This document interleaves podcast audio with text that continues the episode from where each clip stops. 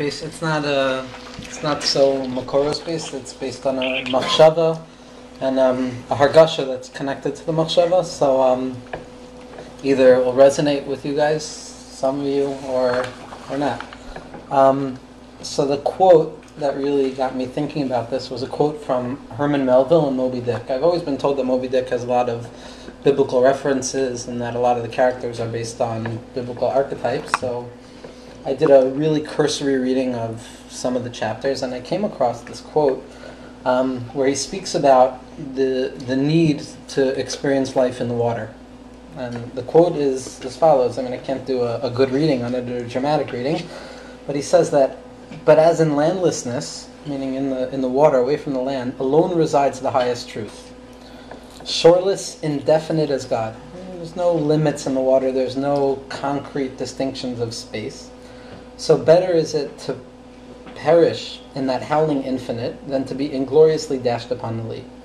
Meaning that it's better to experience the confusion that comes and the nullification of that of confusion that comes from experiencing the infinite expression of roaring waves and groundlessness for the real idea of the term groundlessness, not having a specific point of reference for everything in your life it's better to experience even perishment there, even destruction there, than it is to live ingloriously upon the land, than to live with a, a sense of comfort and, and boundaries and limits on the land.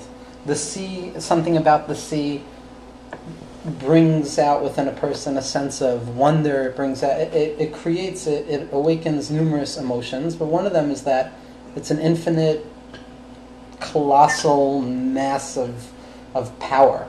It's uh, it's roaring waves that take over, and even David HaMelech in Tehillim always expresses that if it were not for the for not for the sand, the sea would literally swallow up the earth. The sea is like qualitatively, it's the most essential aspect of our universe, but at the same point, it's also something that always seeks to disrupt and destroy what human beings have created in terms of order. And we saw this with the tsunami. There was nothing scarier than the tsunami, just because the ocean is constantly sitting there and it it's kind of like it was laying dormant and finally it finally got to express itself and how did it express itself in utter utter destruction so now when we think about the water when we think about waves it creates within us it awakens within us a certain sense of dread one of the major phobias in the world one of the major phobias is water, is drowning, is being stuck in water, is not being able to breathe in water. Freud wrote so much on the symbolism of water in dreams as expressing inability to cope with life's issues, inability to, to, man, to, to manage life's different trials and tribulations. The water always represents the overcoming of man, the overcoming of the boundaries that we create for ourselves. So uh, once I read that and my own interpretation to that. I thought about Yonah. I thought about Yom Kippur and why we lean Yonah on Yom Kippur. What is the connection between Yonah and Yom Kippur? It's a very, very small story, the smallest sefer in, in Nevi'im.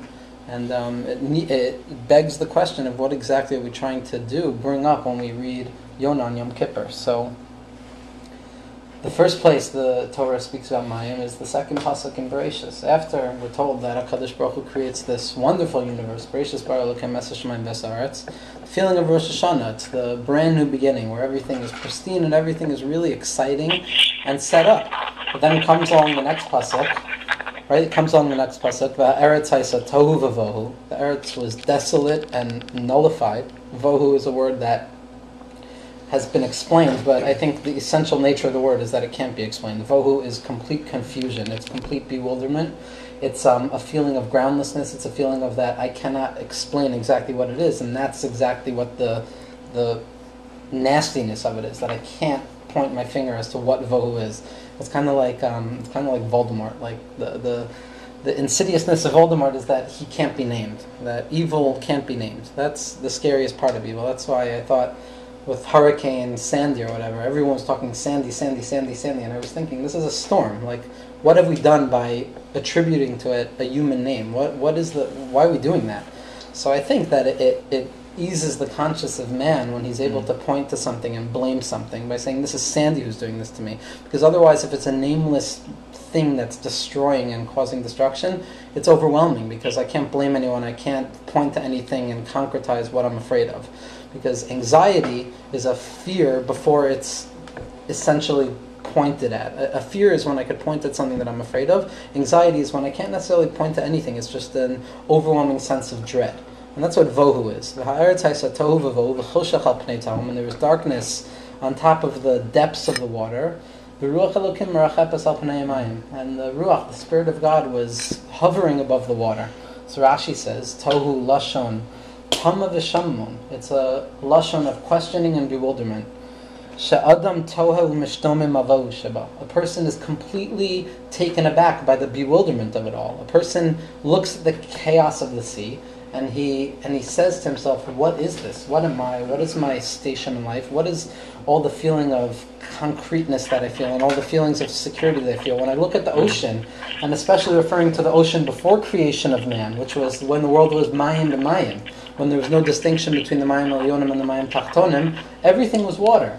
And water is the one place where man can't find the center, where one, the one place man can't live, the one place man can't breathe, the place where man can't produce like he's done on the land. That's vohu, that's tohu A person comes face to face with the chaos of the sea, with the chaos of what the sea represents, and he's mishtamim. It means that I can't speak. I'm completely overcome by the questioning that's awoken within me when I look at water, when I look at the raging waves and the incomprehensible meaninglessness of the of the effect of water. A person is completely nullified to the water, and that's I think a new reading of Rashi, but Rashi brings the person. Man has not been created. Rashi says, Adam. The person looks at it and he's completely overtaken by the bewilderment of it all. Everything that he's defined in his life is suddenly torn out from under himself, and that feeling of groundlessness creates within him a deep questioning of what happened to everything I've done until now. Where are all the systems and all the houses and all my family? Where's everything that I've built my life on. Now I'm sitting groundless in the sea of questioning, in this tumultuous sea, as Shakespeare said. Right? So there's a really interesting Even Ezra that I came across when I was learning just when I used to, uh, whatever, I came across it. And the Even Ezra, when describing Makas Choshech, says something that, for me, I don't think he meant this, but it, it, represents this idea of what the sea really represents, of what this concept of Mayim b'Mayim really represents. He says, on the Pasuk where it speaks about Choshech in Parshas Bo, he says, Vihine b'yam okanus. Yam okanus, I'm not sure how that translates into geographic position of the oceans, but the Meforshim and Chazal always describe Yam Ukanus, especially at the end of the first parak in Tainus, as the biggest, the biggest sea in the world, and that's where all the waters were finally collected by Bria Sa'olam for that to be the first ocean. So I'm not sure if it means a technical ocean or geographically or not, but the Yam Ukanus, Yavel Choshech Av. Over there in the middle of the sea comes a very thick, thick darkness. Shal Yachol Adam Lahafresh Bin Yom That a person, a darkness that's not dark where a person says, oh, it's night out, it's not light out, but it's a darkness that's so thick and so utterly destructive that a person can no longer even differentiate between night or day. It's too dark for, to even say that it's night. Night is the absence of the sun, but this darkness is so thick and so strong that I can't even differentiate where I am. I'm, I'm in a timeless place. I'm in a place of of nothingness. I'm in this waiting place where there's it's not day, it's not night. It's a ben hashmashos. It's a it's a place of safek. It's a place of hishtomimus, where a person has no idea his right or his left or it's night or day. And it sometimes stays there for five days. And the Even Ezra says something awesome. He says, And I've been there, and that's how I could describe this choshech. But that description of the Yam Ukanus, the middle of the rib, the middle of the ocean with this thick, thick darkness, where a person cannot differentiate between good and bad, light and day, because night and day always represent for us the two, the two positions of Yetzer, Yetzer Tov, Nefesh Elokish, Nefesh Bahamis. Right? That's how we always the, the point of distinction that we use to differentiate between what we want to be doing and what we shouldn't be doing. And a person can't even tell the difference over there. It's one thing to say that it's bad, but another thing to say that I can't even tell if it's good or bad. It's so dark that I can't tell where I am because all of our systems, all of our constructs have been deconstructed and I no longer have any ground to stand on and the center has been lost. My center has been lost. I no longer have a point of reference. Mm, he's like, I've been there. And, yeah. and Even Ezra, if you read Even Ezra, even my Saba always tells me this. The Even Ezra, if you read his Hakdama to Perish on Chumash, it's ma'od ma'od depressing, and he uses a lashon of that like if I were to start writing a parish on Rashi, Rashi would be outdated. And if I were to start making candles for a living, then the sun would always shine. And if I decided I wanted to make coffins for a living, then people would stop dying. He was, uh, and he even writes Whoa. really harsh lashonos about the Rambam because he went to the Rambam's house to collect tzedakah, and the story goes that his wife opened the door, and he brings, he wrote a poem about the Rambam. He says Ba'asi umatzasi pesach pasuach. He says, I came to your house and I found an opening there. And like the Lashon already is, it's really harsh. And Even HaEzra was somewhat of an interesting figure in terms of that. But um, yeah, so in a postmodern reading of what the Even HaEzra is saying here, we could say that Even HaEzra was describing certain feelings that he had, but um, we don't do that. But um, um, but that feeling of describing the the sea like that is um, is very palpable, especially based on the what we saw before about the chaos of the sea. So I think with that understanding with, of what the sea represents, we can understand what Yonah thought he could be doing. Yonah wanted to run away from Hashem. Hashem revealed himself to him. Revelation is not is not hashra. It's not guessing. It's not emuna. It's not besafek. Emuna is when I'm not sure. Emunas when things are not clarified and I don't know exactly what I'm to do because nothing is so clear to me. But Nevuah is something very clear, and even if it was Bechazion Laila, like Rov HaNevi'im, aside from Moshe Rabbeinu, it was still very, very clear what was taking place. So Yonah experienced revelation. To run away from revelation is a pretty chutzpahdik thing to do. That's a that's a Yodea Ribono Morid. That's, that's a that's a darga that the Sfarim talk about by a malik that they know God and they choose to go against God. We could hate them for it, and we could be be sworn to destroy them for it, but a person needs to respect the audacity that it takes to look God in the face and say, I'm not listening to you. It's a pretty crazy thing. That's a really crazy thing. So, what exactly was Yonah doing? Trying to hide from God? Was he trying to run away from God? What exactly, because we know that Yonah was a good person, and the Meforshim explain Yonah as someone who was really running away for the sake of Klal Yisrael, because he was willing to give up his life in order that Klal Yisrael not be embarrassed. Like Chazal say, that Ninveh were Krovei HaTshuva. Ninveh were people who were easily easily excited about words of repentance, and therefore if he had gone to Ninveh, so then the Jews would look bad because the Jews are kashayorif. The Jews are stubborn people and they don't listen to words of rebuke. We laugh at it. We're were um, were cynical about it, right? But Ninveh, if we see Ninveh react so positively, then Bnei Yisrael are going to look bad, and therefore Yonah wanted to be Moser Nefesh, like the Mefarshim say. So Yonah was a pretty good person. So what exactly was he thinking to run away from the Word of God in terms of revelation? That's a, a high darga of, of chutzpah. So the Pirkei Rabbi Lazar, Pirkei Rabbi Lazar in Parak Yud, who um, who speaks every good story that we heard as kids is in Pirkei Eliezer. Any medrash that you can't really find, but it sounded awesome, and if you remember it from childhood, that means that it was really awesome. Like David HaMelech standing on a mountain and the mountain getting up and moving. All those stories are in the Pirkei Eliezer. So the Pirkei Eliezer in Parak Yud says that Harini Bayreachli. Yonah says, "I'm going to run away. Where am I going to run away? Lamakom Shalom Namar To a place where the the Giloy of Hashem, the kavod of Hashem, the honor of Hashem, the presence of Hashem is not revealed there. Imal Shemayim. So if I wanted to run to Shemayim, the pasuk says Shekvodo Sham. Shenem Arla Shemayim Kvodo. God's glory is revealed there. God's presence is revealed there. If I want to say the Aretz, if I want to say the land, God's kavod is also there because the pasuk says that God's glory fills the entire Aretz. So what did Yonah decide? Harini Bareach li l'makam nemer I'm going to run to the sea where Hashem's kavod is not there. And then the Medrash goes on to explain the events that transpired with his process to going into a ship and the eventually the eventual experience that Yonah had. But Yonah's assumption that the one place where I can't find HaKadosh Baruch Hu, where is that? Where can I find the glory of Hashem, the presence of God, the order of God, the the the meaning that comes along with God's presence in the world? Where won't I find that? I won't find that in the water. I will not be able to find that in the water, and therefore I'm going to run there. Why? Because the water is tohu vavohu. The water is the chaos before creation, before Hashem decided that there should be order and distinction and boundaries and language and words and symbols and signifying objects and man having a shlita on something. There was water. The world was mayim b'mayim, and it was a chaotic mess. And man has no place there, and God has no place there, according to Yonah's assumption. So Yonah said, "I'm going to run there." So up till now, Mayim has a pretty negative connotation, and Mayim is a place of chaos, and Mayim is a place of meaninglessness.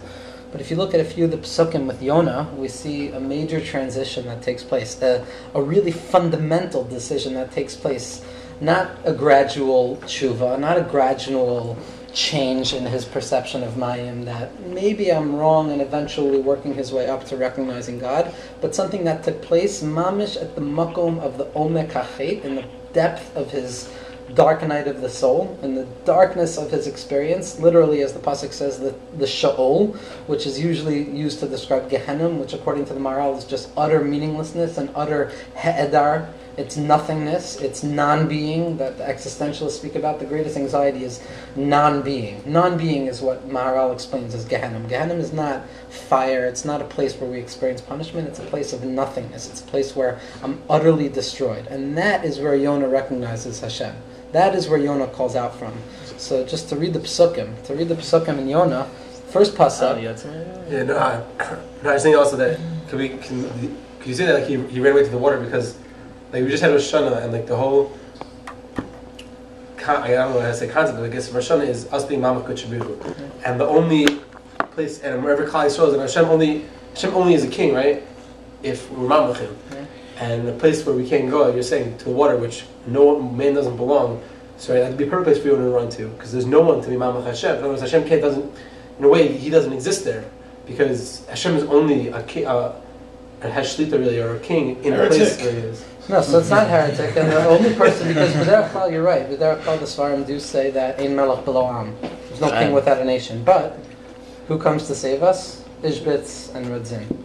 So Yesharim in hundred places, literally. In his parish on the Zohar and his parish on Torah, he says that the concept of Ein Melech Below Am is only lefit tfisas hamakablam. It's only according to us. However fundamental that concept is, mm. and philosophically true that idea is, that in order for there to be a creator, there needs to be creation. In order for there to be a king, there needs to be someone accepting his malchus. That's only according to our limited interpretation of how things work. But Hashem doesn't need us to be king. Hashem could be king on the Mayim without anything. And it's a hard because we have to shatter our, our preconceived notions of the limitations of God. Hashem could do anything he wants. And even philosophical ceilings that we create for ourselves, even Lefi HaKedusha, even Lefi our Machabrim and Bali Chasidus and Bali Ruach HaKodesh, we have to shatter it because Hashem is.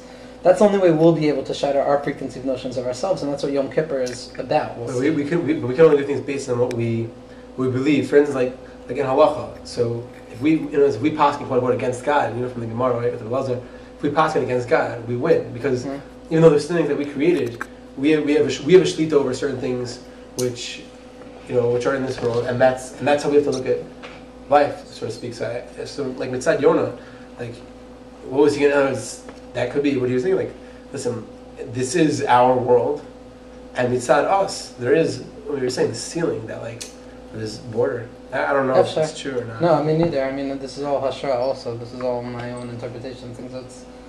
Who knows what his mm-hmm. intention? It's Shivan Pan Latar. It's very possible that he had all these intentions. Just mm-hmm. like we could interpret, you know, we could always apply certain.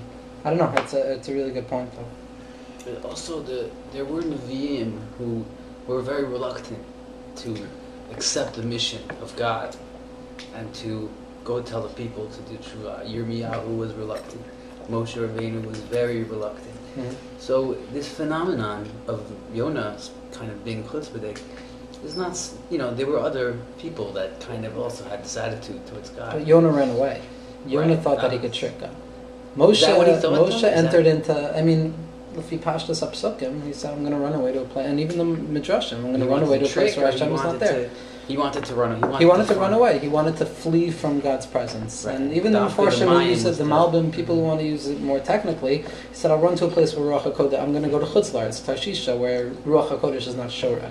So even that represents an idea that God has chosen me for something, but I could avoid it. There's certain ways out. Moshe Rabbeinu entered into a dialogue with Hakadosh Baruch Hu. That was that was an unbelievable thing to do, also, and that needs medrash. Also, that needs explanation. But Moshe never thought. Moshe didn't even want to look at the presence of God because he knew that once I look, I can't turn away. Once I enter into a conversation with God, in a sense, I'm in it. I'm in it for good. But Yonah, Yonah tried to. were very reluctant to do what they had to do. So the truth is, I don't. I'm an Amaretz. I don't know. I don't know. So. Telling you from somebody who looks at the right. studies, they were they were not they were not happy about their. Right. This was a, considered a masa, like a, a burden. Prophecy was a big burden. Right. It's like walking around this big you know, Devar Hashem on your shoulder, and Right. you have to schlep it off. Like I'm sure, I, I'm sure you feel it also sometimes when you're you have this great tour Torah and there's there's nobody around and nobody wants to listen to you and nobody wants you're a middle child or you know you're Right. whatever you are and you know your parents are not Talmidei Chachamim and like Yeah, it, and it's a masa it's a Right. certain masa Right. but it's, if, if you learn how to how to deal with the masa that obligation that burden Right. and this is what the Rav talks about. You know, you learn how to articulate that masa and learn how to how to use it properly and how to how to kind of almost transform the world around you and how to you know become a player. Right. You know, and and with this, you, t- you take the masa, you take the pekel, and you like with challah, you, know, you get creative. You know, you know. Awesome. So I can talk more about it. Right. I, I don't want to. I want you to want to hear the rest of your shir, but Right. these Nevi'im were struggling with a large. They were struggling. They were very. I'm just talking defensively. you Right. They were struggling very much, Right. and what they had to do, their mission was they basically do the impossible. And they said, why, why do I have to do it? Me, son, Pele, you know, who said, why do I have to go do this? And they don't want to do it. They Right. didn't want to do it.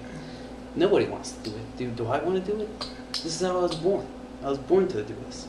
But I, you know, but it's hard. You know, it's a, it's difficult. Well, I identify with you. I identify with his struggle. Right. You know. I, I totally Yeah. hear. Okay. Tough. So, the psukim of Yonah, from the point of view that Yonah was attempting to run. So, at first we see in the first parak, we say, V'yomer Alehem, right? After the captains and the, and the sailors on the ship decide that someone needs to go. V'yomer Alehem,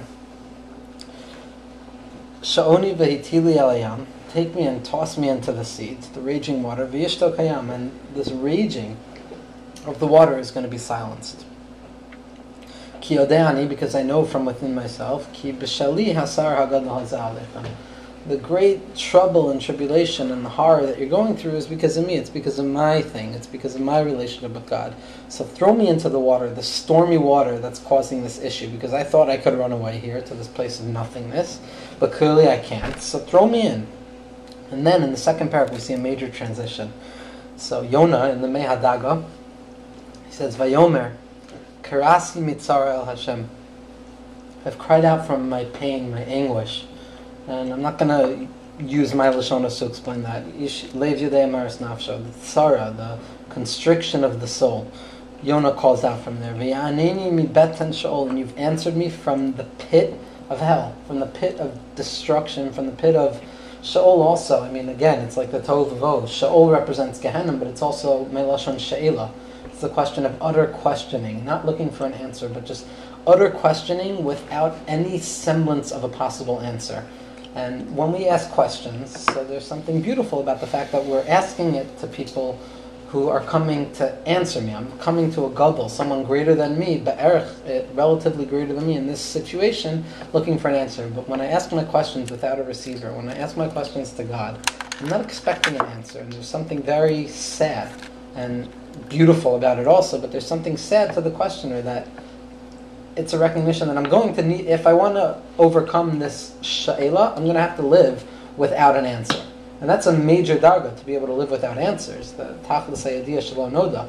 The apex of wisdom is the fact that we won't know, and that's where Rabbi Nachman says kasha is Rosh Hashem- uh, Hashem Elokeinu.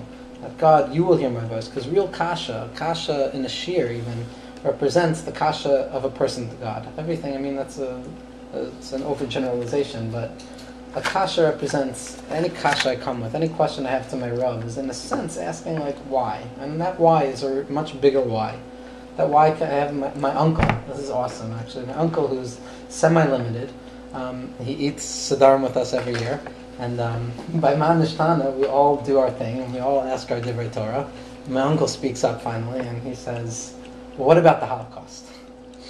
And my brothers and I are like, "Tak, that's a good kasha. You know, like we're playing around with our papulim, and the Biskarov says this, and he screams out his innocence, like, but what about the Holocaust? So, for what I always feel is that it's the same question, manishtana, and And why is this year different? All of them are the same. Why was there a Holocaust? We're all the same. But erech, it's all relative, the relative value of the question. But all questioning is a Shema Hashem, Shema Kolinu Hashem Elokeinu. Hashem, I need to be able to live with kasha. I need to be able to live with the teiko. I need to be able to live with the questioning. And that's what I think Sha'ol means, that you've heard from Sha'ol my Sha'avasi, Shemata Kolim, you've heard my voice. So begins to realize that God is in the water. God is in the depths of the water. Even though Bechitzonias water on the on the top of the water I'm thrown in and there's a war and there's a war and a storm, but in the depths of the water God can be found there. And the next pasuk says, "V'tashlicheni mitzula b'lev avyam." Throw me into the center of the seas. Again, he's saying there's a heart of the sea. That's really, really important that he says b'lev avyam. There's a poem by, and I'm probably going to mispronounce his name. It's Yeats. It's W.B. Yeats. Huh? Yeats. Yates. Great. Um, Yates. Yates, yeah. Um, anyway, he was an awesome poet. He was an Irish poet. He was an Irish poet, but his there's a poem he wrote called The Second Coming, which really became the rallying call for like people who were struggling with structure and meaning. And he says that um, round and round the something goes. The falcon cannot hear the falconer. Things fall apart. The center cannot hold, and mere anarchy is loosed upon the world. The center cannot hold. That feeling of the center cannot hold results in mere anarchy. The center is that point of connectivity that defines everything in my existence. It gives reason to my relationship with my wife, with my child, with my shul, with my kehillah, with my congregation, with my books, with my work, with my food. Everything is related to my center. My center defines my existence. When that center falls apart, I'm left groundless. I'm left without anything. When the meaning, the essential meaning of my life falls apart, I'm left without anything. And that's the tohu vavohu that Yonah thought was there in the sea. There was no center to the sea. A person can't stand in the center of the sea, but when he says believe of Yaman, when he recognizes that there's a heart of the sea, there's a center even here. There's an ability to find Hakadosh Baruch Hu, an ability to find reason and systems and kedusha even here.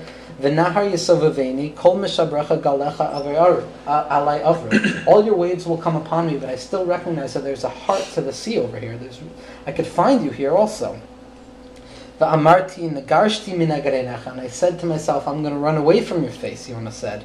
Aval osif lahabit el heichal kadshecha. But in the end of the day, you've shown me again that all I'm going to see is your heichal kadshecha.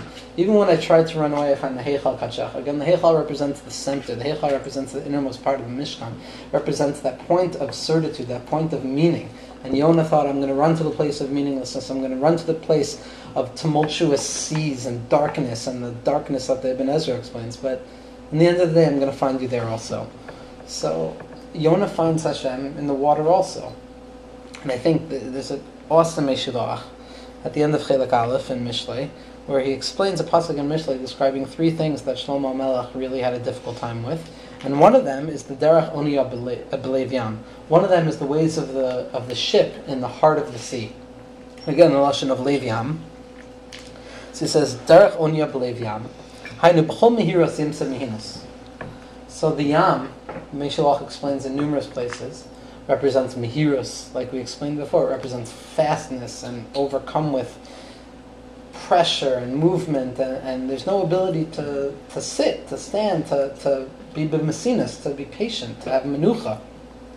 That's the sea, right? But even there, there's an onya. Even there, there's a ship. Even there, there's mesinas. Even within the mehirus, within that bahala, within that meaninglessness and that running and confusion, I could find mesinas. I could find within myself a certain patience, a certain level of menucha, a certain level of recognition of meaning. Yam because the yam, says the Mishalach, represents, in a psychological fashion, it represents the movement, the, the ever-moving process of wills and wants and taiva, right? But at the same point, he be bahala, in every bahala, which means utter confusion. Bahala means nothing else but utter confusion. Yimsa yishav hadas. Person can still find yishav hadas. Person can still find das again is connectivity. Das is the ability to connect to something, the ability to concretize feelings, the ability to have a home base.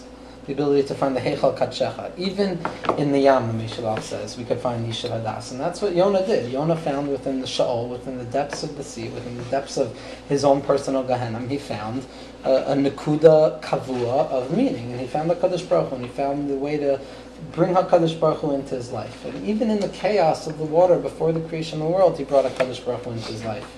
And that's so that's kind of like a paradox. Like through running away, he actually comes closer, Yeah. right? As we kind of you know, we fight with ourselves. We don't want to do this. I don't want to do. You know, you know. Makom Shabbat Tshuva, the main Yachol. Us. That's very profound. Very profound. He's coming closer through running away. Through running away, and trying to think that he can escape. He actually finds that that pintala yid, right? That's what that spark is. It's pintala yid, right? That pintala. Rafi and I were speaking about Something. Matas, a Matas where uh, he's speaking about when he decided to make his own decisions, but he said, I had to cross the line to leave you behind. I Right. had to go over a certain Yeah, line, I had to run away from you, to leave you behind, with the hopes to find some peace of mind. I'm no longer going to be bothered by your constant calling, but I'm looking through your voice through the chitter chatter. And at least my interpretation is that when he's over that line, he's still now he's trying to begin to find the voice of Hakadosh Baruch Hu in what he's entered into, where he thought he would find. I mean, I'm not speaking about Matisyahu on a personal level. I'm speaking darshaning his lyrics. That Yeah, in I the also darshan those lyrics. What? Which song? I'm not sure. Darkness of light. Uh, maybe um, yeah. Um, Which one? But, um, Yeah, it's- th- this is uh, definitely some form of, of the story. It's very relevant to the Yeah. story. This guy who, who kind of leaves the boundaries of the of the Dal Amr Shel Halacha, right? He leaves the boundaries of yeshiva, and he, he has to go face the world, and he he, ha- he he can't help himself. There's no choice. He has no choice but to fall. There's nowhere to go. This is essentially the. I mean, This is what Yonah's going parenthetically, this is what took place by Matan Torah. Bnei Yisrael were given the Torah, but the Maharal says that Kfiyas Harkagigis was essentially the recognition that I will never be able to exist in this world. I will never be able to live without connectivity to your Torah. I need to do the mitzvahs mitoch kfiyah. I need to do it because I can never do, be anything but it. So, but there was a there was a, a moda rabel oraisa. Moda rabel oraisa means that there's essentially a major claim against Torah because that's not real shmira satorah. So what took place by Purim? Purim, there needed to be a nasira, there needed to be a separation, there needed to be a surgical removal from us, from the Torah. We needed to bow down, kaviyachol, to even though we only did it bachutz, we didn't do it lifnim. We needed to see sin, we needed to see separation and be'erchen. God forbid a person doesn't have to sin, but any separation. Mm. And then we're makabel misoch ava. Then we could connect to it in a serious way. Then we could find it. Yonah had to go into that separation, into the nasira that we experience in Yom Kippur, that darkness, that surgical dreamlike state of meaninglessness, and then he could build himself up again to find Can true I meaning. throw a term mm. in Sure. here? Maturity. Yeah. Okay? Maybe that's kind of the thrust of what Yonah's going through. Or Yonah- independence. Inde- right. Independence, maturity, growing up, realizing that he can't run away. That Mm. the mission is still there. God is still waiting. A pledge of allegiance.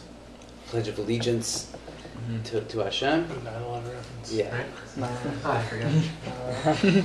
So, so let's go Right. back to the. So now let's connect it to Yom Kippur. Go So what's happening on Yom Kippur? I think we lean Yonah on Yom Kippur because after Rosh Hashanah we're all expecting a glorious, Bereshis Bar Elokim, Es Hashemayim Vasaretz. We're, uh, we're expecting a new world, a whole new world, right? We're expecting peace and tranquility and the things we were makabel upon ourselves from years past. We're expecting everything to go relatively smoothly, but Levi de Maras Nafsh, I could speak for myself. Comes the Saris Tshuva, and you're back to where you started. You're back to that sea of trying to run away from Hashem, of, of running away and trying to silence the calls of Hashem, si- trying to silence the internal coal of, of to do good. And what happened? What happened? And again, we're hit with the major, major, major defining factor in what pulls people away, in my opinion, from Yahadus, which is the feeling of self-hypocrisy. We feel hypocritical. We don't see hypocrisy. We hate hypocrisy in other people, and we hate it even more so in ourselves. Can't deal with it. We're macabre upon ourselves certain things in Rosh Hashanah. And what am I if I can't even keep it up now? I told my wife that I wasn't eating candy anymore on Rosh Hashanah, and she caught me last night with um, lemon heads. She looked at me, she's like, Oh, well, lemon heads. Uh, are- lemon heads is they're not like it's, yeah, uh, well, she looked at me, she's like, The "What's health is deal?" lemon. I'm like, I didn't Yeah. makabel anything. That's my answer because I can't be moda that. I, I said it, but so what? I'm, I didn't do it. I can't do that because that's hypocritical, right? So that's the feeling that I'm entering into with Yom, on Yom Kippur. I'm saying, I'm, I'm a hypocrite. So how can I deal with Yom Kippur? And I'm like Yonah. I'm running away from my hypocrisy. How can I hear the voice of Hashem, but at the same point try and run away from Hashem?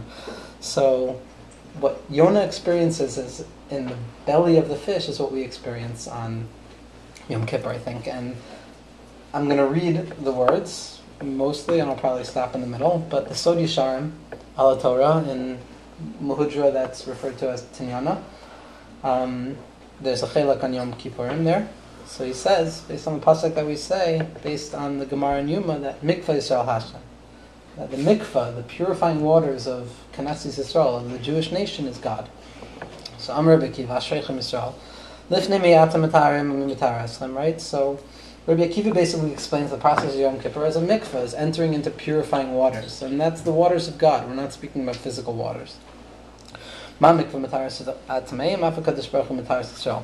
Before the creation of the world, before the creation of man, before order. The world was water. Everything was water. Everything was chaos. Everything was tohu. And the light of HaKadosh Baruch Hu was shining forth without any recognition from Makabim, without any recognition from human beings. Mitzad Hashem Yisbarach haya kiluso ola gam misham. Like I said, according to HaKadosh Baruch Hu, this is the Sod Yisharim saying it. God's praise was Ola from the Mayim also. The Mayim recognized God. There's no, God doesn't need anybody to recognize anything. Even the water represents it. Even chaos represents God. Because chaos is a product of what God wants to place into existence. Right? Everything's a product. Yeah. Mm-hmm. So that that's the medrash. The medrash says Kashem Shakiluso Shel Kadosh Baruch Hu Ola Gan Eden. It comes up from Gan Eden, the place of the tzaddikim. Kach Ola Megahanim comes up from hell as well. That's awesome. That's that's awesome. That's like like one of those Satan concerts, you know. Hashem's there, like forbid, granting that's, that's a. Yom Kippur minion. That's a Yom Kippur minion. We're sitting there, al chaiting on every single thing. I just listened to a shir from Rav Judah where he describes the, the sickness of the art school al chait in an awesome way. He said they're trying to enrich within us the feeling of, whoa, how sick can I possibly? Yeah, he gave it in Shalom. He said, how sick can I possibly be? He said he wants to throw it out, but Yom Kippur is that. Yom Kippur is the Gehenna of everybody. Yom Kippur, we're crying out. It's the, the praise of Hashem comes from the Bali Tshuva, comes from the people who couldn't even keep their word from 10 days ago. Is Right. that, is that what that Yom Kippur supposed to to be? find Like, good. in these like, things. I think, like, I don't know. We laugh at these So we'll see. We're going to show. We're We're going like to. we're all badchanim here, standing there like clowns in front of God. We're So trying Bad to. Hamelech, David Hamelech referred We could just be Boston's at least. David That Hamelech would referred, as. David Hamelech referred to himself as Zohar says is Badchan the Melech. I'm the comedian of the day. Yeah, Levi that's Jester. It's a, lot. a lo- yeah, That's it's my Levi goal in Jester. life. Yeah. Be- uh, It's, be a jester. I Machlokes just want in to the be a about what if Yom Kippur itself It's Mechaper is now. proper you have to do. Choose As it. if Judah and So Or one reading if you back have lumber to- guys? Yeah, I mean, that was like a long thing with the Gemara says. That's that's like your, that's your question if that's the point of Yom Kippur. If Yom Kippur itself is mechaper, like we technically don't have to, have to do anything, so we can just go and do whatever we're doing at a minyan. Even if Yom Kippur itself is not Mechaper, the Gemara says that a person who is a chotem, I don't know the exact sin that he's did, and he wants to, and he says, I'm going to marry Al Manash- Al Menasheti at Tzaddik, the Kedushin is Chal. We're talking about a murderer. We could be speaking literally about a murderer who says, I'm going to be a Tzaddik. That's enough of a tshuva? Yeah. So even if, yeah, so even if, Yeah. according to the Mandamar, that we need tshuva, it's told, I That's want to be a enough, yeah. tzaddik. I want to be a tzaddik. I want to be a tzaddik. So what, i- what is Yom Kippur like? What is this fear? of Yom Ki- Like I, I had this fear of Hashem before I went Miseducation. Yom this. Kippur is a beautiful day. Like Yom Kippur, eh, look at any Hasidish, the Vilna Gaon, any Machshava de Kasefer. Yom Kippur is his man of the Giloi HaYachidas, the Giloi of Shema Yisrael Hashem Elkein Hashem Echad. There's no fear in Yom Kippur. so how do It's, we beat ourselves up? what? Like I don't know. Why do we beat ourselves on the heart? No, we were just like everything. Like Judah was saying, I heard him say it before a couple times, and like, like people give out. Like I had a rebbe who gave out like all the like list of all the chates, and like instead of the article chates, it's like al chates to like teens and to like you know guys, you know young like, and they're just like every single one of them is like, I did this wrong, I did this wrong, I did this wrong. Shoot myself in the head, and like, and like he describes every one of them in detail, like So the way I it's always- exactly what I the way I I don't unite the Al Hasidim, that, that's the the. Al Chaitz even, the, The what are we doing when we're hitting on our Yeah. heart? The, the head is the seat of, of objectivity. It's the seat that this is an objective reality. I could define what I'm seeing. The heart is the subjectivity of man. So when we're clapping in the heart, I'm saying I sin subjectively. I sin subjectively. I'm far from Hashem subjectively. I think I'm far from God. I'm hitting on my heart. I'm reminding myself that it's all subjective. Whoa. But Nachman says, who the heck are you to say you're far from God? Who are you to define what Hashem's relationship to you is? I think, for my personal self, the Al Chayed is recognizing that my chataim and my distance, they may be very real, but it's subjective. It's my subjective It's it's mitzad makablim. I feel far, and according to what I've done, I should be far. But Hashem is coming to us and saying, "Ben kach ben kach, I'm gonna be goal you. Ben kach whether you're sinning or whether you're not sinning, I'm gonna save you." And it comes back to the pasuk in Malachi where it says that "Ahavti Yosem Amar Hashem b'ma'avtan." I love you, Hashem says to Bnei Yisrael. And we say, "Why do you love us? What mitzvahs do we have?" We're just like Esav, and Hashem says, "I love you and I hate Esav." So it's a halacha psuka. Zeh. Just it's that's the way it is. It's the way it is. It's an essential. But we, with our confusions and trying to be mababel ourselves, we create structures of thought and why we should be close to God. In the mitzvahs we've done and the oneness of Hashem loving us that we forget that Hashem actually loves us. We get caught up in the lumdus of Yom Kippur without recognizing that Hashem truly, truly loves us. And yeah, i- Ishbitz, bro. Tzaddikim, like I said, Mashiach. This is what we need to, yeah.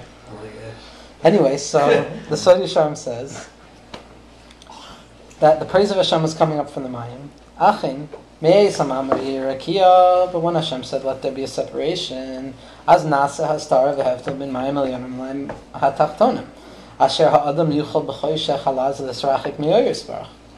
Now, when there's a separation of the waters, now we see the water that we actually experience, which is chaos. When we say that we're far from Hashem, there's no meaning in the water, and we're there's places of herchak. But mitzad Hashem yisbarach, ein shum hevdel gam ata bin ha'elyonim l'tachtonim. There's no separation between the higher waters and the lower waters. Ki ein shum hastara klal etzlo. There's no hiddenness by Hakadosh Baruch Hu. The ikar hevdel mitzad ha'adam sheyachol lehisrachik me'asharish. And the ikar distance, the ikar feeling that I could run away from Hashem is only from our own subjective reality that we feel that we could be far from Hashem. Umizeh ha'hevdel nisatev tuma be'olam. And from this separation, from this human imposed separation between the Mayim and Leonim and the Mayim Tachtonim comes Tuma, comes impurity, comes He'edar, death, comes loss, comes absence, comes everything negative that we could ever think. Comes meaninglessness. Asher ha'adam yachol hisrachik me'Hashem the person feels he could be far from Hashem. The alzehu ha'etza, and what's the etza to this on Yom Kippur? To recognize hatara b'mikvah, to return back into that place of water, to those undistinguished waters. Sha'adam yachnia atzmo ba'almud eskasya, in the hidden reality of the waters before Bria Sa'olam, of the chaos of the waters, where Yonah was able to find the Heichal Kadshecha within the waters of, of no Bechira, no sin, and just uh, uh, Mikveh Yisrael Hashem, and no Hefke- even within the Hefkeris, to find Oros to Tohu It's B'Kelim B'Tit. to be under the water. very It's calm. It's very calm. Yeah, there's an amazing correspondence between Freud and a guy I forget.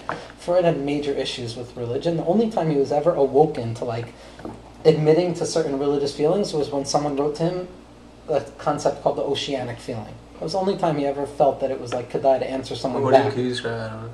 I Wikipedia oceanic feeling. Okay. It's I Is did, that- it- is that you did it last night. Like, Nah, I wasn't talking. I didn't know. What about are- what are that. you referring to? Meaning, I don't know. Have you ever been in the ocean and like, I, I was just surfing and like you wipe out and it's crazy, but the moment you're under the water, it's like it's not crazy. It's you don't feel the waves. You don't feel anything. Everything's like calm Sheket, and even within that bahala we find ourselves, and that's what the mm. mikveh is. until you But- start to It's drown. an amazing- Kavanah for mikvah. Oh yeah, I wrote. I didn't. Yeah. I, read, I didn't write this down, but I had a huge asterisk Yeah. here for mikvah. uh, Well, in general, mikvah. yeah. Yeah, Kavanah mikvah. Yeah. Yeah. That just Exactly. returning to a uh, to a to a state of bittul of of pre-world, pre-order Yeah. I chaos that really is the, the point of Heichal Kadshecha, finding Heichal Kadshecha there. And that's returning to the He- that's returning that's returning to the Amida Iskasya, the hidden world. Ki mevatel atzmo leor haratzon, because a person is null- nullifies himself to the light of Hashem's will. Ha'elyon asher haya koidim briyas ha'olam, u'memela sham ein sham hastar klal. There's no hastar there. That's what we're doing on Yom Kippur. When we're mikveh al Hashem, what was Rabbi Akiva telling us? Rabbi Akiva was saying that out to Daldel, don't be afraid, don't see a separation in the water. And if you look at the Gemara in Chagiga, Rabbi Akiva says the same thing. When you come to that place of, of hun of, of, of hun tile, that place of behirus. Don't say mayim mayim. Altam mayim mayim. Don't see two waters. Kidever sheker lo ya'amod neged. Because lies won't be be dealt with up here. And anyone just look at Rabbi Nachman's Torah of mayim mayim, and you'll understand that that's what Yom Kippur is. Mayim mayim is a recognition that double vision comes from tears. Double vision comes from misinterpretation of the separation between mayim. But in reality, it's still mayim shekodim olam, that tohu de kedusha, the Orus Tohu Bekalim de Tikkun. It's that chaotic sense of Hiskabras Ha'anochi, Hiskabras HaKalach. Like the Shulchan Aruch starts off with Hiskaber Ka'ari. It's a strength in yourself. It means a person has to be Meraches Kolchos. A person has to fight. The Shulchan Aruch understood what life was. Rav Judah says an awesome thing. I I don't know if he'll even want me saying this, but he says that in Breslov Sidurim, that the Tikkun Chatzos comes before Moda'ani. Oh yeah.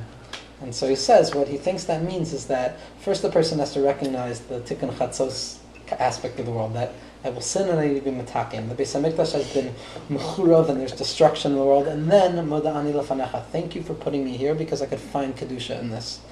Within the tikkun chatzos tide of the world, I could find moda ani. I could thank you for putting me here to fix it, to find you within this, to find you within the darkness of this world. And that's what's happening on Yom Kippur. That's the sugi of Rabbi Akiva. That's what Rabbi Akiva did. Rabbi Akiva saw Kadosh Baruch in destruction and he left. Rabbi a laugh at destruction. And that's why the Yom Kippur leads to Sukkot, which is Man Simchasenu, which is when the, the Simchas Beis Shoeva is drawing up the Mayim Tachtonim, because the Mayim Tachtonim are always crying to come up to HaKadosh Baruch Hu. Uh, That's, that's afterwards. And I hope, am I going too long? Finish in a minute, okay. Anyway, I just want to do this with Kook. I just want to do this with Kook, which really, uh, which really sums it up. Kol Hashem. Right? The voice of God is on the water. Hine Sheva de Shabbos Keneged. These seven brachos of Shabbos, who said them? Amri Chalafta ben Shaul Keneged Shiva Kol Hashem David Al Mayim. The seven voices that David said on the water. So Kook says something awesome. He says, Beklal Habriya Kol Iker Hashlemus Sheba Nira Mimatzav When we want to gauge the process and the positivity of a culture, of the world, we look at building, we look at what we've built, we look at what we've accomplished. Habinyan what we've rectified and what we've built upon. Aval b'charbanos, but in destruction, eino nira v'tachlis. Nobody sees any potential, nobody sees wisdom in destruction.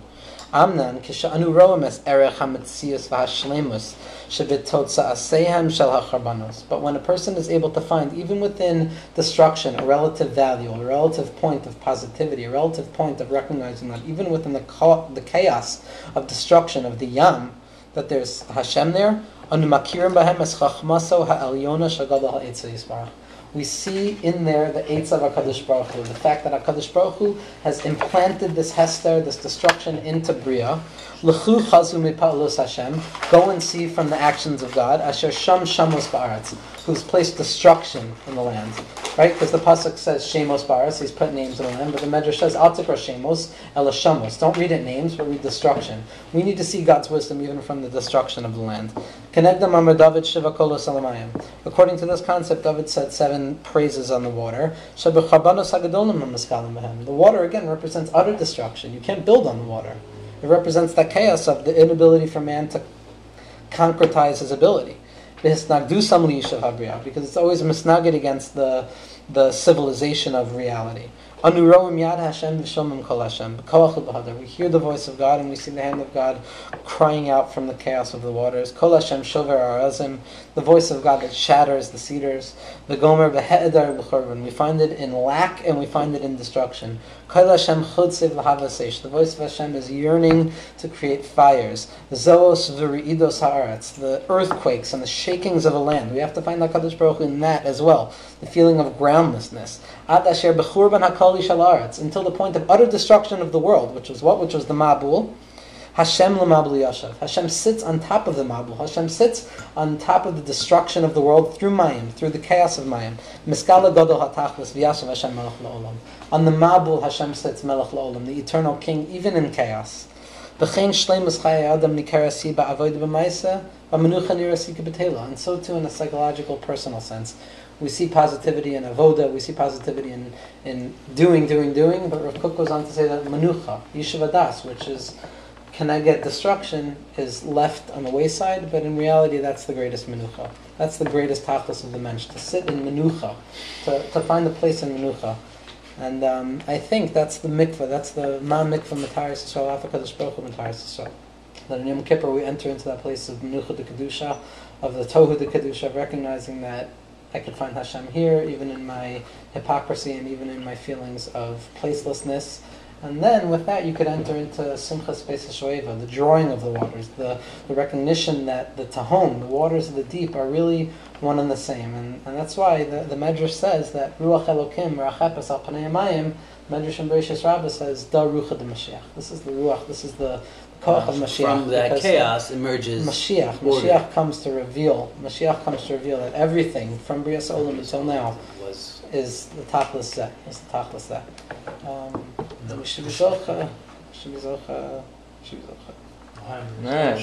Shkoyach. And Tosfos says that Yonah got Ruach HaKodesh. Yeah, I'll read it if I do. Yeah, yeah, say, say, say. Tov.